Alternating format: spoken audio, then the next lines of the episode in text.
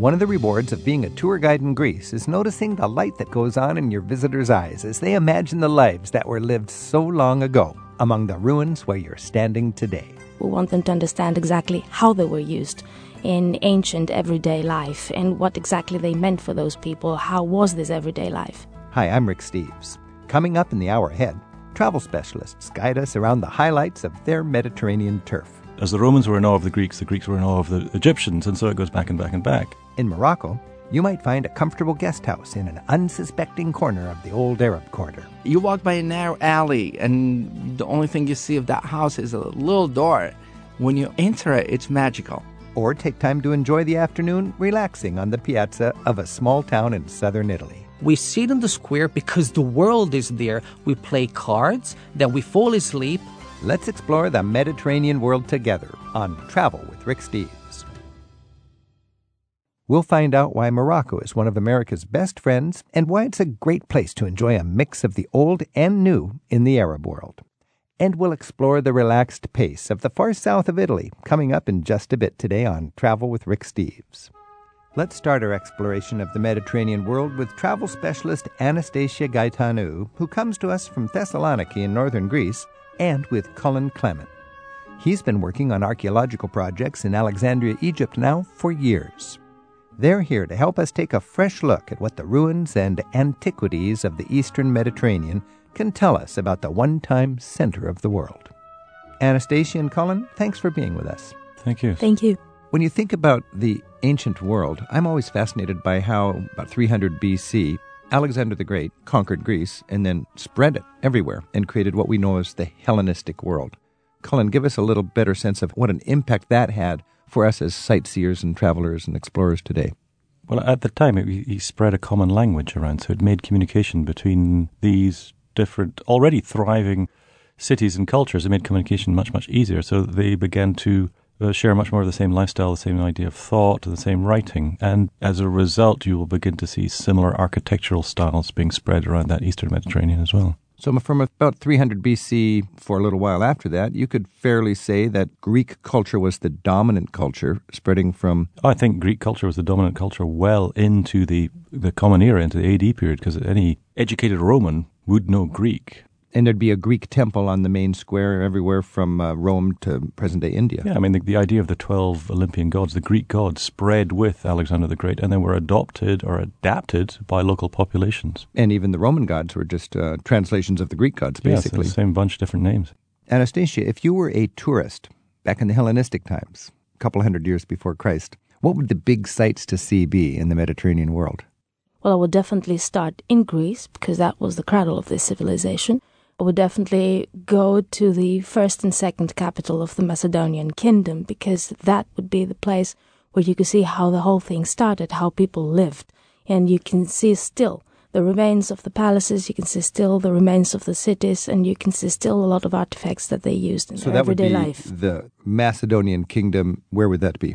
The Macedonian kingdom was before, of course, it expanded with Alexander the Great. That would be in today's northern part of Greece Mm-hmm. and a bit after our northern border into the territory of our neighbor countries. Actually, up into Bulgaria and um, Bulgaria and Serbia. and, uh, Serbia, yes, a bit, and a very little of Albania. Now, a lot of people think of the west coast of Turkey as Turkey, but tell me about Ionia. Oh, the Ionian coast, so that's where the Greeks moving from what we now know as the mainland of Greece moved and settled there in as early as what the 700s before Christ. So, from a sightseeing point of view, the west coast of Turkey is, is really ancient Greece. Oh, you see probably better preserved Grecian or Hellenistic style ruins in uh, Western Turkey than you will in the mainland of Greece. I don't know if you disagree with Yeah, this. that's true. Let's say you had a private jet in uh, time of Christ, and you could go around the Hellenistic world in a hurry and see the top sites. What would be the wonders uh, of the ancient world for you? The ones that have come down to us. I mean, Ephesus, Ephesus um, on the west coast of Turkey. on the west coast, Halicarnassus, the tomb of Mausoleus,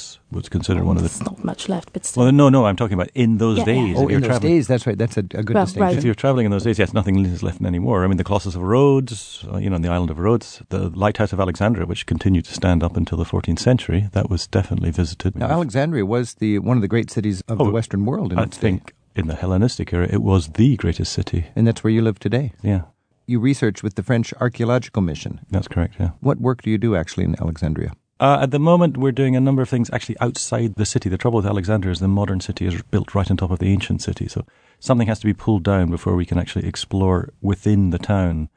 But it was such a vast metropolis, and there was huge amounts of settlements on the, the lakes and the inland. So you're having to excavate on the periphery of ancient Alexandria because the modern city of Alexandria sits on the core of ancient Alexandria? Yeah, effectively, that's the case, yeah. And I know in Athens it's an interesting problem also. It's very difficult to build a new uh, part of the subway because every time you dig down, you find archaeological Well, treasures. No matter where you are in Greece, if you dig a hole, you'll find antiquities. So, So it's you- always the same problem. It's probably a nightmare for a contractor to be trying to build something, then, oh no, we've discovered something, and now we have to go to the government and tell them we've got an antiquity. Could stop the whole process. Definitely, and the budget definitely will go up.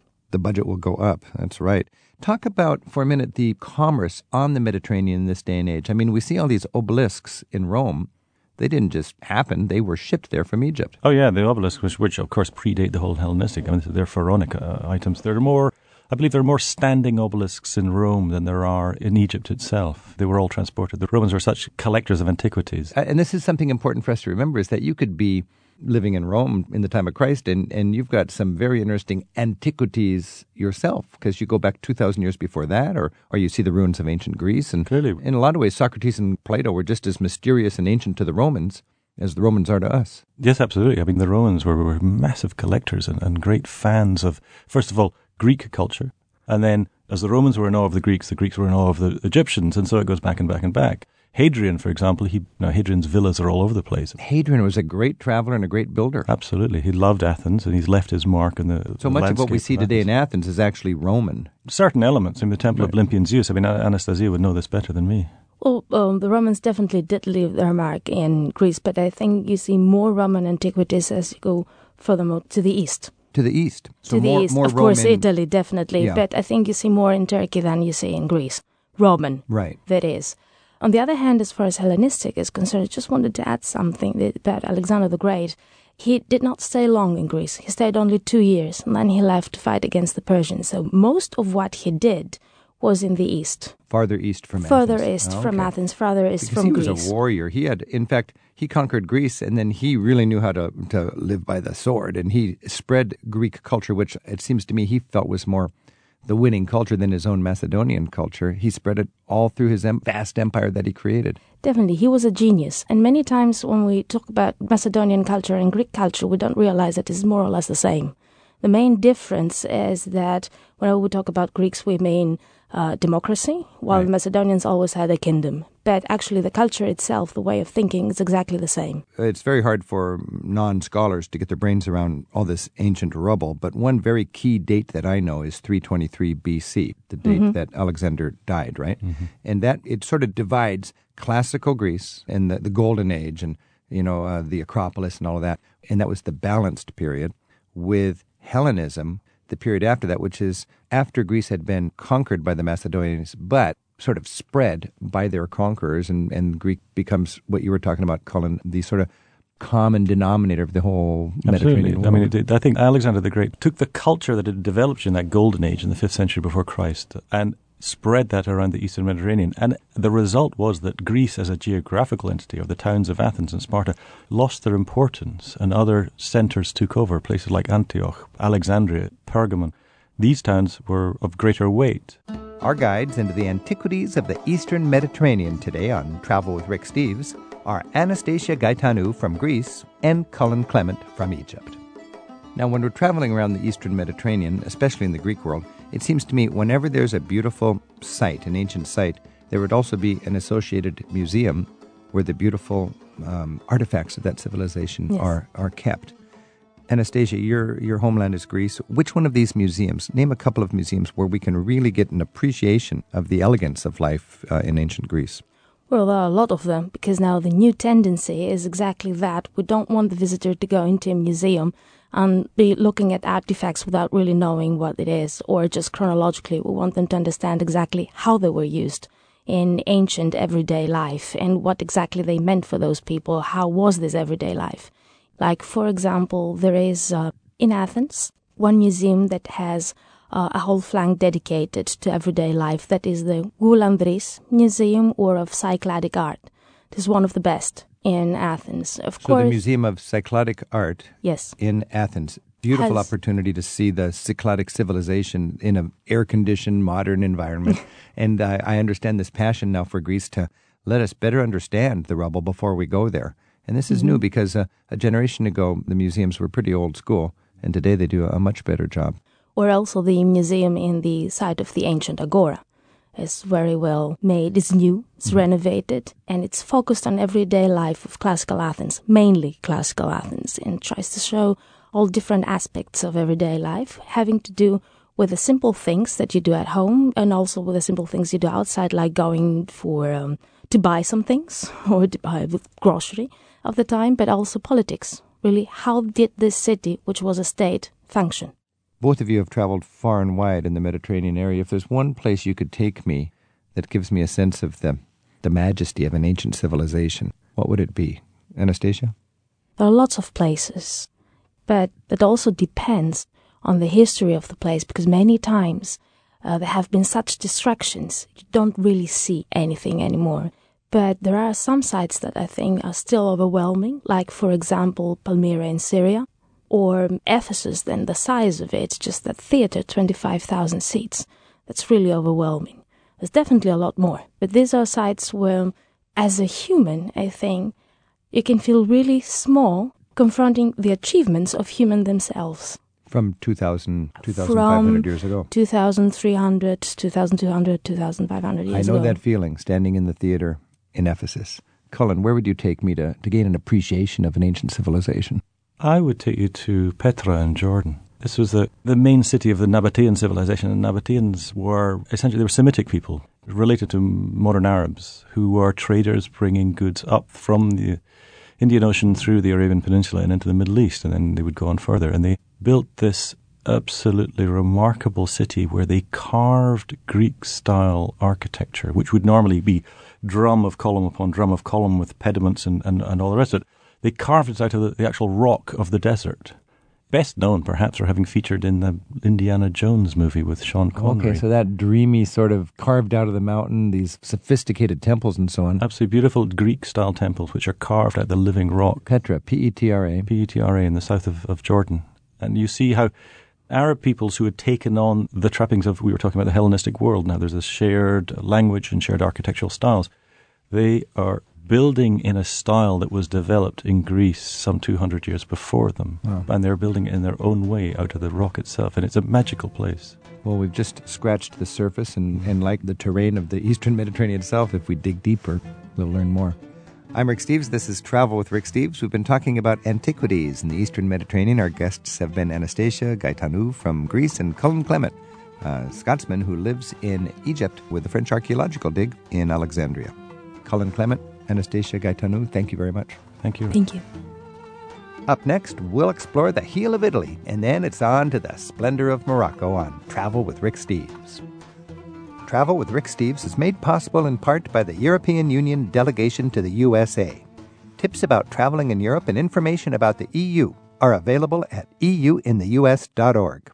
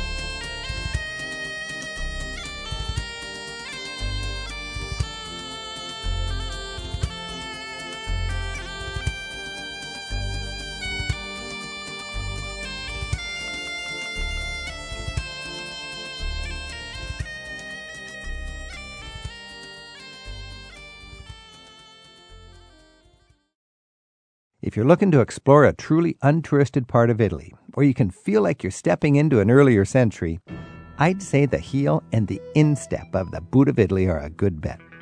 To help us explore the rough cut region that includes Apulia and Basilicata is Southern Italian tour guide Aldo Valerio. We'll take your calls for Aldo in just a bit at 877 333 7425.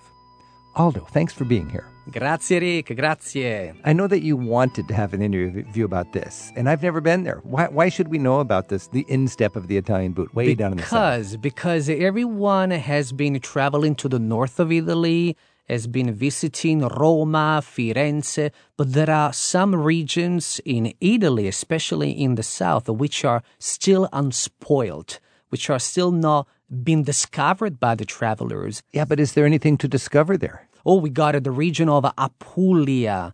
Apulia is where we have uh, an important historical heritage. And uh, we have places like Alberobello, this is a UNESCO World Heritage Site. Alberobello. Alberobello is where you have conical washed houses oh, going yes. back to the primitive times. Yeah. That's where the old population They look like used to live. beehives, kind of. Beehive Bravissimo. houses. Very, Yeah. very tiny, and then it's been declared for the last 10 years a UNESCO World Heritage Site. And how old are these beehive houses? Going back to more than um, 1,000 years ago, definitely. All right. And when we think of the word Apulia and Basilicata, Si. we also think of the word Calabria. Calabria. Calabria is another important region which is located in the southern section of the board at the border with Sicily. So that's another area also. It's another area. So We- Italy has states, and these are three states? Italy has got three states. Basilicata, which is very small, is the second smallest regions we have in Italy. Then we have Calabria, and then we have Apulia. Okay, now how is the tempo of life different in the south compared to the north? I mean, if you come into the south of Italy and you are expecting perfection, it won't be like that. You really have to psychologically prepare yourself before visiting southern Italy. This is critical, I think. This is if you want punctuality, if go you to want Milano. punctuality, go to Milano. Even if, to be honest with you, Rick, even the north is changing a lot. There's not really so much perfection. But then at the end, all this imperfection will make your holiday an experience to cherish all your life. Because it's interesting. We have time as money, and you have to use it very carefully and everything, yeah. and everything's got to be chop, chop, chop. But in the South, I think maybe they're a little looser with their time, but time is appreciated. It's living in the moment. Yeah, time appreciated because we don't really plan anything in advance. That means we don't know what we're gonna do during the day. We don't know what is gonna happen the day after. We take life as it comes. So you're not stressed out if you have no, plans no, for no, the no, no, afternoon. No, no, Piano, piano. We take life a piano, piano. What does no that mean, stress. piano, piano? Piano, piano means slowly, slowly. Piano, piano. We just wake up in the morning, Ah. Rick. We just have a quick breakfast, cappuccino, cornetto. We walk in the square. We sit in the square because the world is there. We play cards. Then we fall asleep, covering the eyes with our hair to wearing sunglasses so people do not know that we are actually having a nap. And then at lunchtime, we go back home and the lunch is ready. So that's the beautiful Southern Italy life and mentality. Whoa. I'm Rick Steves. This is Travel with Rick Steves. We're being tempted to go piano, piano. Not so fast. Not so fast. I like that piano, piano. Piano. And I'm speaking with Aldo Valerio. Our phone number is 877 333 7425 877 Bravissimo, Did I get it Rick. right? All right, good. And Bill's on the phone in Livermore, California. Bill, thanks for your call. Buonasera, Rick. Ciao, Um, Bill. Ciao, Aldo. ciao. I wanted to talk about uh, both Matera and Alberobello because we've stayed in both. Uh, we drove from the north down, and I'd always been a little reluctant because, Rick, you always say it gets so much more intense when you go south of Rome. But That's right. I, I found it to be much more laid back, and you're, you know, when Aldo mentioned World Heritage sites, those are the places I look for Yeah. now because Yeah. we stayed in a hotel that was carved into the rocks in the Sassi of Matera. Oh, We could look out our window to a huge rock that had two chapels carved into it, and you look across the canyon to more caves that people have lived in since Paleolithic times. And, you know, it's just, you're like in a whole other time and place. wow. Now, this is Matera? This, yeah, this is Matera. It looked like a nativity scene during Yes. the evening with all the lights, all the houses perched into Didn't the rock. uh, the movie, uh, The, the Passion, Mel Gibson, The Passion. Yes, the Passion of the This is Christ. place, I, when I first arrived, I thought this looks like some ancient Middle Eastern place. Bravo. And then later, I found it, that that was filmed there, and it's just it's just a perfect setting. And then you get to Alberobello, which is just as ancient. The, those Trulli's come from the styles of the ancient tombs in the Middle East. Yeah, yeah. And uh, so you stayed. You actually st- we were talking about these beehive houses. They're called yeah, we stayed in one. Yeah. Trulli. Trulli, T R U L L I. The population yeah. is still living over there, and everyone nowadays is purchasing a trullo. They really want to invest in the area. So, um, wonderful area you have discovered. So, Bill, you found Yeah. that there was a little hotel that was renting rooms in a Trulli, actually. Yes, they, there was. There's actually an organization that'll rent you their their individual houses, and they're trulli because Trullo is singular, so Yeah. They're usually made up of two or three Ah, okay. of these domes. And of course, originally they were built without mortar. Yeah. And I understand it was so that they could take them apart, so when the tax man came, they didn't have to That's pay true. taxes. It happened the same in Matera as well. But nowadays, all those houses are now on sale for just a few millions of euros or so. Now everyone is going to go back. They're very Very trendy now, short, huh? very trendy. So, but that's becoming. interesting, Bill. You're talking about that sort of heritage where you have to be afraid of the tax collector and so on. Talking about the heritage of this area, which was always under the thumb of some greedy colonial power, and consequently, you know, I would I would always expect that it'd be pretty poor. But what did you find as far as just the standard of living and the comfort level of people's lives down there? That's what I was expecting, that maybe it would be poor. But for example, Matera, we would climb up to the top of the hill where the people live now and, you know, join in the passeggiata and, you know, the, the, the older gentlemen would be in their sport jackets and ties and vests and So I wasn't would joking, up Bill. it's, it's just marvelous. You, you got to do the passeggiata. Describe the passeggiata more, Bill, when you're out with the people.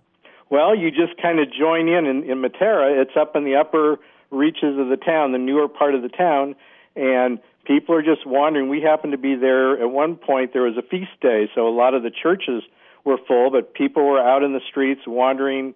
People were just wonderful.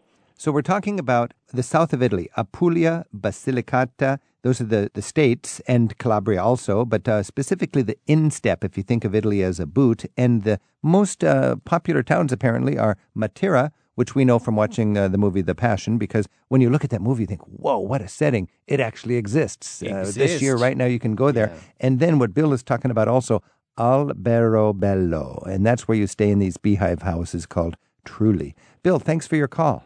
Thank you. Grazie, Ciao. Bill. Ciao. Ciao, ciao. Happy Arrivederci. travels. Arrivederci. Jen's on the phone in Wauwatosa, Wisconsin. Ciao, ciao Rick, ciao Aldo. Ciao, Bella. Grazie, grazie. Prego. I'm very interested in traveling to Basilicata, but I, I'm really more interested in traveling to the towns that all the tourists don't go to. Where would I find a listing of hotels or bed and breakfast or, or places to stay in the lesser known towns and villages of Basilicata? That's a good question. To be honest with you, Basilicata is very unspoiled. Is one of the few regions all over Italy which uh, life seems like uh, going back to 78 years ago. So it's mainly small villages and towns. Very difficult really to give an idea because there's not really a main town over there popular where everyone is going. You can find information, even the tourist office, the website of the area of Potenza. This is the main uh, Yeah. town that we have uh, in Basilicata. Looking at the website as well, but that the majority of the hotels in uh, in Basilicata, they're mainly bed and breakfast. Nowadays, as you know, we have this fashion in Italy, especially in southern Italy, of the bed and breakfast. What is the word for bed and breakfast? No, no, we just use uh, yeah. You can. You call it see camera ag- agriturismo, which is very popular in contact with nature. Camere? camere or bed and breakfast or pensione. Which Okay, is so you look for little little Oh, pensions, definitely. little guest houses. You know, my hunch would be if you wanted to explore and not like you know with Bill we were talking about the famous places where there are quite a few tourists, but Basilicata, if you had a car, you could really really adventure. And then I don't think I would burden myself with a list of hotels because you could just drive around and wherever you fancy, a you could idea. stop and look for a little place. And if you had the, the nerve to go there, uh, Jan, without reservations and a list of hotels, that would be the best way. But what do you think, Aldo? I agree with you. First of all, because it's not very crowded, it's not very popular with travelers. So there's always availability with the hotels, pension, and they like it when you come a last minute. They will open the doors of their house and they will welcome you as a member of the family. So that's now, a great choice. now, how are the prices, Aldo, from the north to the south? Uh, in the north, they're more expensive. Definitely, is it it- depends gonna- on the season as well. But if you're going around in the south, can you travel cheaper than Florence? Oh, and Rome? definitely, Probably definitely. half price. It depends Rome. on the popularity of the region that Right. you are visiting. Basilicata, in this case, it will be quite cheap. I can tell you, a bedroom per night will be 30, 40 euro maximum. 30 or 40 oh, yes, euros for very, two very- people. Definitely. Fabulous, because I like to travel inexpensively. I usually rent a scooter, which makes it easier to get around to all the places. Nice. And parks. Now, Jan, at, at, at 30 euros a night, Jan, you're going to have some money left over for a nice dinner.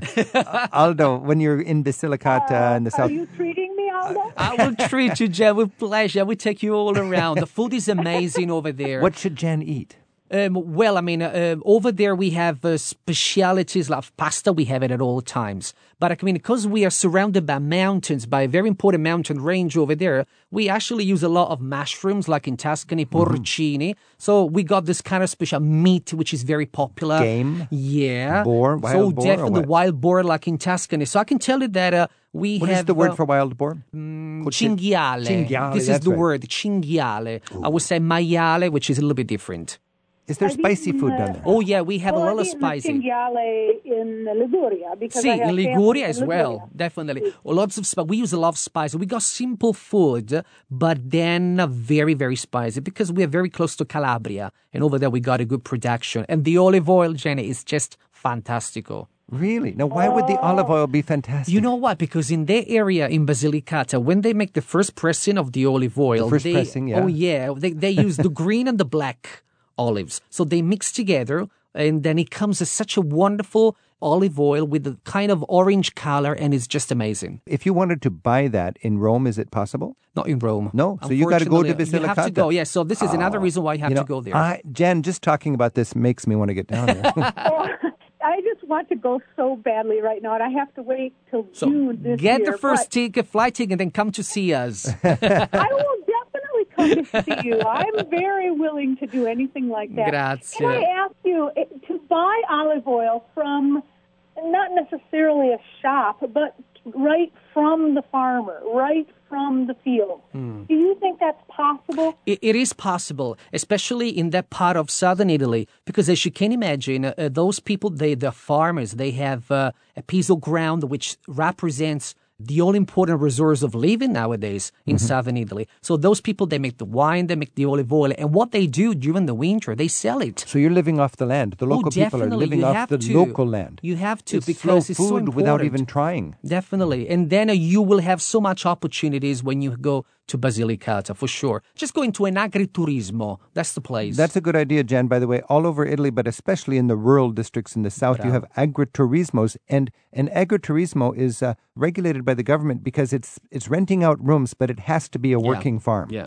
When you see agriturismo, you know it, it's not just somebody renting a room, it's a working farm Yeah. that is supplementing its income. Honestly, I'm going to get myself down there and check it out. Jan, thanks for your call. Thank Ciao, you. Jane. See you in Ciao, Italy. ciao. Ciao, Bella. Ciao, Gaila. Ciao. Aldo Valerio from Southern Italy is taking your calls at 877 333 Rick as we explore the far south of Italy right now on Travel with Rick Steves. Steve's on the phone in Gaston, Oregon. Steve, thanks for your call. Thank you, Rick. Yeah, do you have a comment about Southern Italy, Apulia? What I really enjoyed, I mean, the place is absolutely wonderful, and it's it's I'm going to say more rustic Yeah. than Rustic. much of Italy, That's a good word. but Bravo. but you also see that in the food. So you can go to some of the restaurants and get some fantastic traditional food, and like Aldo was talking about in Basilicata, we spent most of our time in the Puglia area. Mm-hmm. We got it, it. It didn't cost that much. The meals we had were what? What do you say, Aldo? Squisito? Squisitissimo. You know why? You know why, Steve? Because in southern Italy, especially in that part of southern Italy, they don't cater for travelers. The prices are for the locals. But Oh, they don't cater for travelers. Yes, yeah, they don't is cater for designed- travelers. Now, now Steve was saying uh, ex- exquisite. What is the word Squisito, for squisito. ex- Squisito. Steve. And if you want to go extremely exquisito, Squisitissimo. I like it, actually. I'll have to remember that. yeah, remember that, Squisitissimo. Steve. Squisitissimo. You know, I've been talking about Italy for 30 years and I've never stumbled onto this word. And we're not just going squisito, we're going squisitissimo. Squisitissimo. now, Steve, when you were down there, did you eat like on the seaside or was it up in a hill town? Uh, we did we did both. Uh, we stayed in two different places for our two weeks. One was in Giovinazzo, and it, there's not much to the town, but they had a wonderful little seaside restaurant there, and and my Italian is limited to not much at all. And we had a a restaurant there that served us a seven course. Um, Right on the fish dinner, right on the and sea, we didn't right on know the what harbor. we were getting, and it was just absolutely fantastic. And then further down the coast at uh, Poliano Amaro, I love it. Poliano- I love Polignano Mare. Oh. yeah, there's a wonderful restaurant Yeah. in a cave there in one of the hotels. Polignano, Polignano Mare. Amare. You- it's you three have- words. yeah, Polignano, Polignano Mare. Amare. It's located on on a rock Oh, by the sea. It's just amazing. Oh, yeah. Beautiful, beautiful historical section. Absolutely. Now, Steve, you know, the, the beautiful thing I would imagine is when you're in the more rustic part of Italy, you can just go to a little family run restaurant and Yeah. say, spoil me, bring me everything, and it won't cost that much money like if you did in Florence or Venice or something like this. No, it doesn't. And that is the beauty of the whole thing. You got Yeah. seven course meal, and, and you know you're not going anywhere. You stay there. You think the meal's done, and here comes all. It's like a chemistry lab with all the drinks they'll bring out after that, and the and the sweets and so on. Steve, talk about the wine. Did you get the fancy wine, or by the by the just house Uh, wine, or, or Which one did you like, Steve? Oh, uh, you know, uh, I have a friend of mine that's a real wino. Wine I'm going to say that. And he says, "Did you try some of the good primitivos or the negroamaros?" And I go, "Huh?" And I said, "Every time we got to the table, I would get some of the table wine, and the table wine that we had, no matter where we were down there, was absolutely fantastic." Fan- Bravissimo, Steve. I'm on my way. I, I mean, seriously, I'm just getting caught up in this. This is so much fun. Steve, thanks so much for your inspirational call, and you've added a word to my vocabulary. I'm going to think I'm going to use it in English. Squisitissimo. Grazie, Steve. Yeah. Ciao, bello. Grazie. Arrivederci. Ciao, arrivederci. I'm Rick Steves. This is Travel with Rick Steves. We've been exploring the deep south of Italy, Apulia and Basilicata, with Aldo Valerio. You know, Aldo, when you travel to Italy, a lot of times we have the famous things, the Leaning Tower, the you know, the Vatican, Michelangelo's David. Yeah. When you go to the south, uh, you don't have these big sites. We don't have these big sites, but uh, we got the pleasure of life. We we got uh, the uh, the simplicity which can make your life uh, absolutely unique. So sometimes I just sit on my terrace looking at the beautiful seaside, sipping a glass of wine and watching the world goes by. This is, in my opinion, the difference between the north and the south. Piano, piano. Piano, piano. This is my philosophy of life. Slow it down. Sì. Embrace the moment. Bravissimo, Rick. Vino al tavolo. Tavolo vino sempre. Table wine forever. Oh, Aldo, mille Grazie grazie. mille, grazie a te Rick. I'll ciao. see you in ciao. Ci vediamo, ciao ciao. We'll take another Mediterranean adventure next with a visit to North Africa, where Arab, Berber, and European cultures weave themselves into a very pleasing mix. Insider tips for exploring the many sides of Morocco, from medieval Fez to the desert markets of Marrakesh, and your calls at 877 333 7425. That's next on Travel with Rick Steves. One of my favorite ways to spice up a trip to Spain is an easy one hour ferry ride across the Strait of Gibraltar to Morocco. Joining us for a personal look at his home country is Tangier based tour guide Aziz Begdouri. Aziz holds master's degrees in European Union law and Islamic law from his studies in Spain and Morocco. He's also helped me and other travel presenters with filming logistics in Morocco.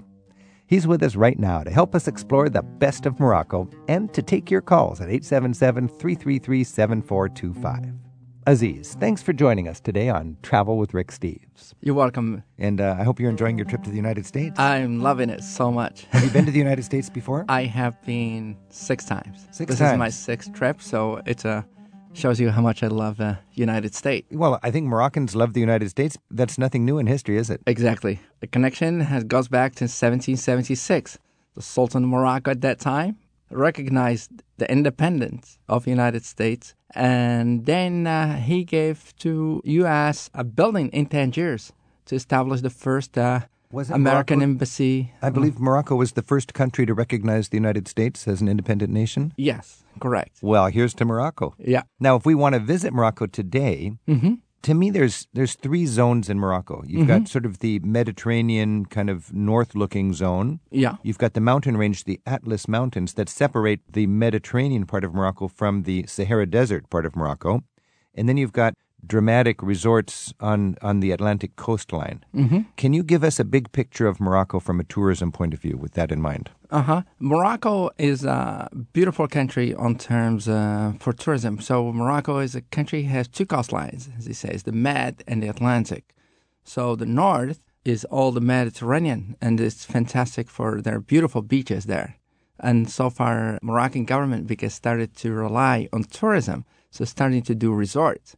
So a lot of Europeans are coming down to Morocco. Morocco, then? yeah.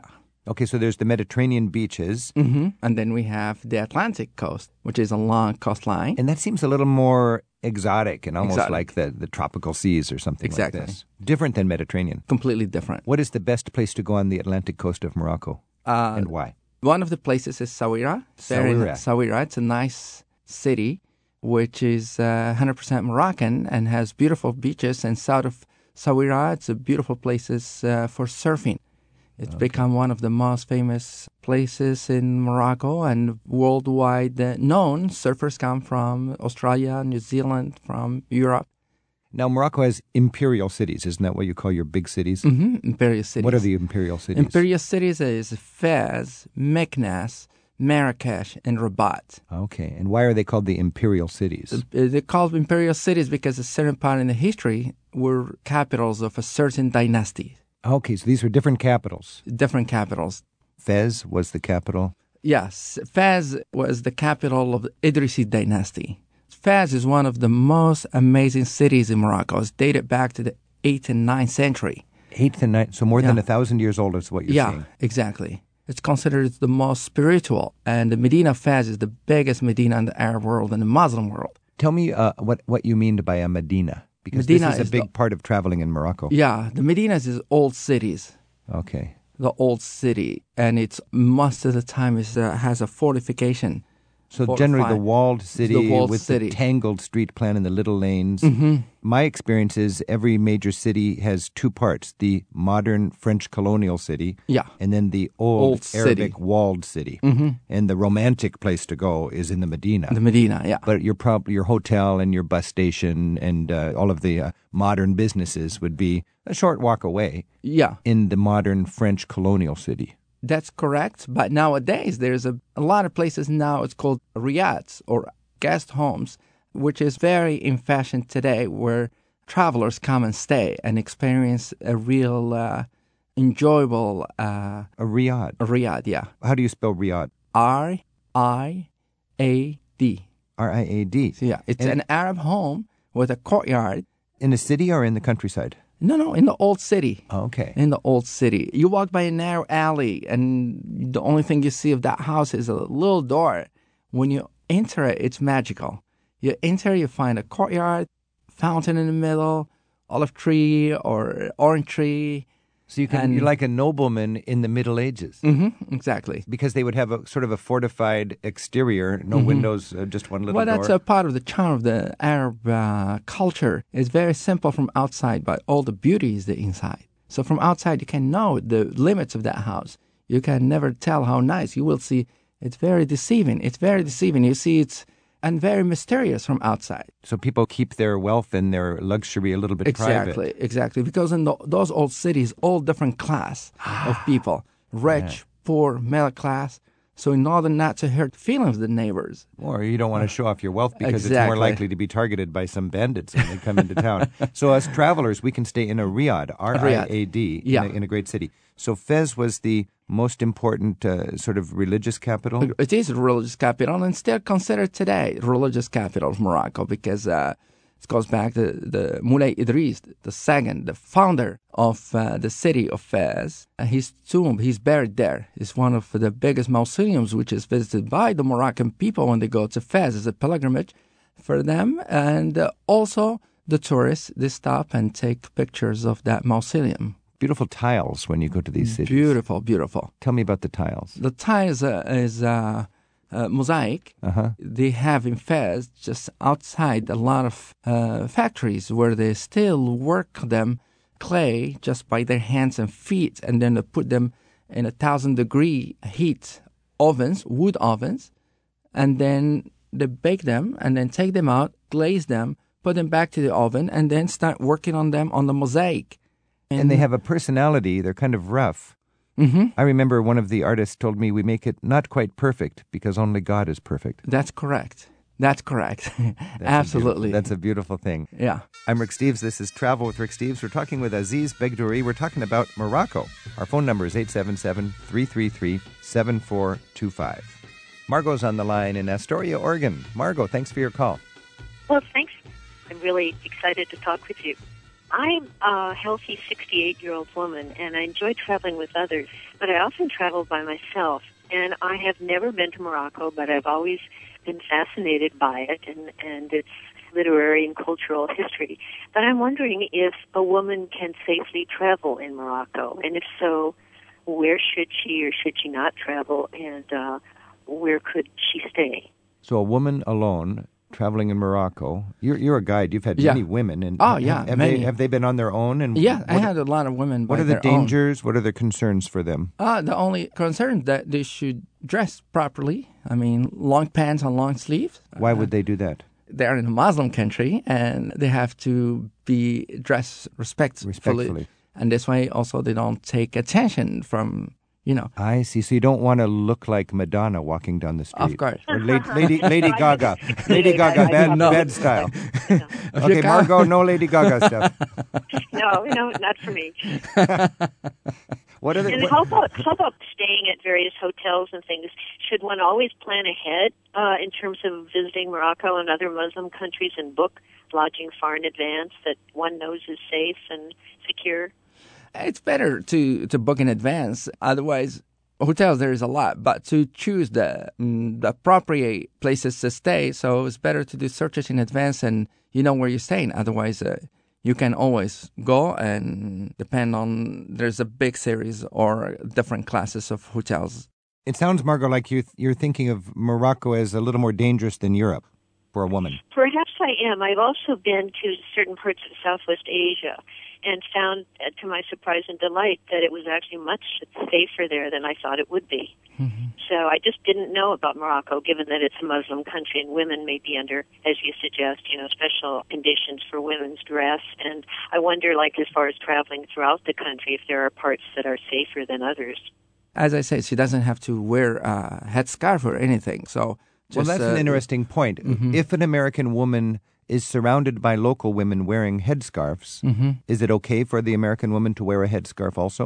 Uh, it is okay. Or is it better, is it better not to? Both is uh, Either you uh, like. uh, Because yeah, I know- either because in Morocco we have when you go you will be surprised seeing there's about eight different styles or there- types. you know, this is one thing, Margot, that you really need to recognize. In the modern Muslim world, you'll find different women, local women, have a different um, style. Or, Yeah. or some of them are, are as- of as- they look like yeah. they're right out of Paris. yeah, and other exactly. ones look like they're exactly. visiting from the mountain tribes. Exactly. That's why it says uh, for American you dress the same year clothes. You don't have to buy nothing special, but just long pants and long sleeves. One thing Mm-hmm. I found is you'll want to spend enough money, I would think, as a woman traveling alone, to have a safe refuge in a Same. hotel that keeps out the riffraff. If Mm-hmm. you're staying in a cheap hotel in the old city, then you've got all sorts of people that you might feel uncomfortable with hanging out in the lobby. Yeah. But when you stay in a Western class hotel in the colonial section of town, then they recognize that you need a little bit of a refuge, and you can go into your hotel and catch your breath and and read, uh, you know, the Mm-hmm. Yeah. Herald Tribune, and, and just kind of get a break from the intensity of the streets. Yeah, very It sounds nicely. wonderful. It really does. I'd really like to go, and I, you know, I think you've allayed some of my concerns. Thanks, Margot, for your call, and have a good time uh, on your visit. Thanks so much. Nancy's on the phone in Venice, Florida. Nancy, thanks for your call. Yes, hi. My adult daughter and I enjoy traveling, and we're very interested in going to Morocco. We also are um, interested in cooking, so we're wondering about some place we could visit where we could get cooking lessons. My daughter's a vegetarian, so she's especially interested in all the marvelous ways of fixing vegetables. Yeah. Uh, cooking classes, that's a very good topic. Uh, one of those riads, uh, guest places, uh, there's a lot of them, they offer classes. Ah, that's good. Even they take people to accompany them to the market and they buy fresh fruit, vegetables, fun. uh, fresh chicken or lamb or Yes. or fish and bring them and with spices and olives and everything and cook it and so you, give you them could, classes. You could, you could go to the market and you could shop and then you could take it home and you can cook it and then you can Yeah. eat it together. Yeah. Oh, experience. that, yeah, Yeah, perfect. And for your daughter, she is vegetarian. Morocco has the most amazing vegetables because Morocco is a very farming country. We have all type of vegetables, and uh, most of it is grown organic. Nancy, you are in for one treat when you go to Morocco uh, and take the eating as part of the sightseeing and cultural Absolutely. experience. That sounds wonderful. Thank you for your That's call. delightful. Thank Happy you. travels. Aziz Begdouri is taking us deep into Morocco right now on Travel with Rick Steves. You can join us for a sunset view in Tangier with Aziz over a cup of mint tea in an extra feature to this week's show. You'll find that in this week's radio show details on our website at ricksteves.com. Our phone number is 877 333 Rick, and by email it's radio at ricksteves.com. Michael's on the phone in Juneau, Alaska. Michael, thanks for your call. Salam alaikum. Wa alaikum salam. All right. uh, uh, or bonjour. Uh, ten years ago, on four weeks of independent travel with a female friend, uh, we discovered Asila or Asila, Asila, yeah. uh, and spent one week there, and it was enchanting. So my question is: Is Asila still a place where maybe, unless they listen to uh, Rick Steves, they wouldn't find it? The Western people. Ah. Is it still untouched? Asila today, there's uh, More tourists. more tourists because we take people there. Yes, yes. Now, is And, this, uh, Michael, describe Asila. Just describe where it is and what it is. It's it's a predominantly Moroccan beachfront holiday town, Yeah. about an hour, an hour and a half south of Tangiers by rail or car, Mm-hmm. and it has a souk that's remarkable because it sits in the part of town surrounded by the Portuguese fortifications from the 17th century. Correct, yeah. wow. And now this is on the Atlantic coast. Atlantic coast. It was just a delightful place. Yeah. It does have a weekly uh, Market marketplace. Thursdays. Just another thought uh, Tangiers versus Ceuta from Spain. I would vote for Ceuta any time, although Tangiers has its colors. Uh, Ceuta is a little uh, less drastic introduction without so many people hitting on you. Okay, so there, in other words, there's two ways to take the ferry over to Morocco. You can go to the Spanish protectorate of Ceuta, or you can go to the Moroccan city of Tangier. Did you go down with a car or just walk off the ferry? Walked off the ferry. What's uh, Aziz's take on that? I, I know what you're talking about because it's intense to go to Morocco, although I think Tangier's become a little better organized lately. Yeah, Ceuta, it's in Africa and Moroccan territory, but still under Spanish control. So if you're in Ceuta, you are not. You're not really in Morocco, yet. Right? but when you step off the boat in Tangier, hello, Morocco. You are in Morocco. I love No, that. you're in the real Morocco. Man, when I walk up, that ferry opens up, and I'm right in there with the backpackers and the cars. And in a hundred yards, I've got all these all these hustlers around me trying to get me to be their guide. Yeah, one other thought on independent travel around Morocco. Two thirds of my travel was by train. Mhm. The balance by bus included going down to the desert. We went to both of the desert front towns, but taking a bus down there is well worthwhile to either of them, and that's where I definitely would vote for getting a guide to take you for one or several nights into the desert.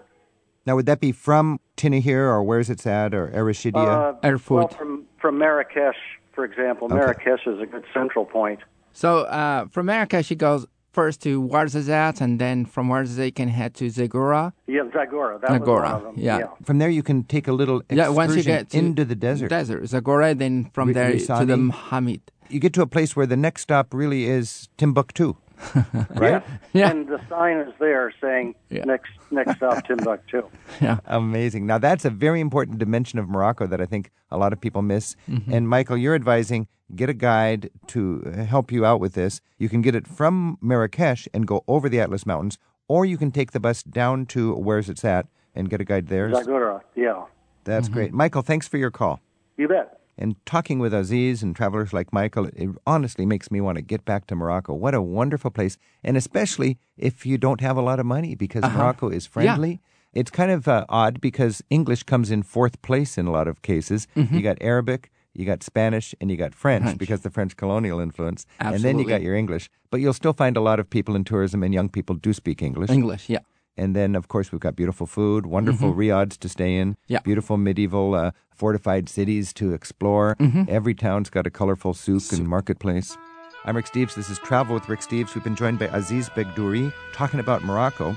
Aziz, it's early in the morning. The sun is shining red on mud brick fortresses. We're in Marrakesh at the main square, the market square there. It's coming to life. The Berber tribes, people are arriving. What should we be sure to experience to make that visit really a good memory?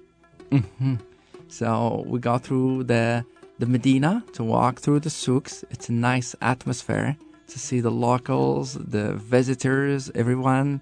Because the Arab markets, to walk through the markets is you feel like you are real Morocco. You smell it, you hear Yeah, it, yeah. you feel it, you Yeah. taste it. all the artists love it and designers in marrakesh a lot of designers have homes because uh, this different colors different smells make them inspired And Aziz, when I stand on top of the fort and I look out over the Medina and I see the countryside and the busy marketplace activity below me, and I want to say, this is very beautiful. What do I say? or you can say masha allah MashaAllah. What does that mean? MashaAllah. What a blessing from God. for uh, it's a blessing from god masha allah Shukran.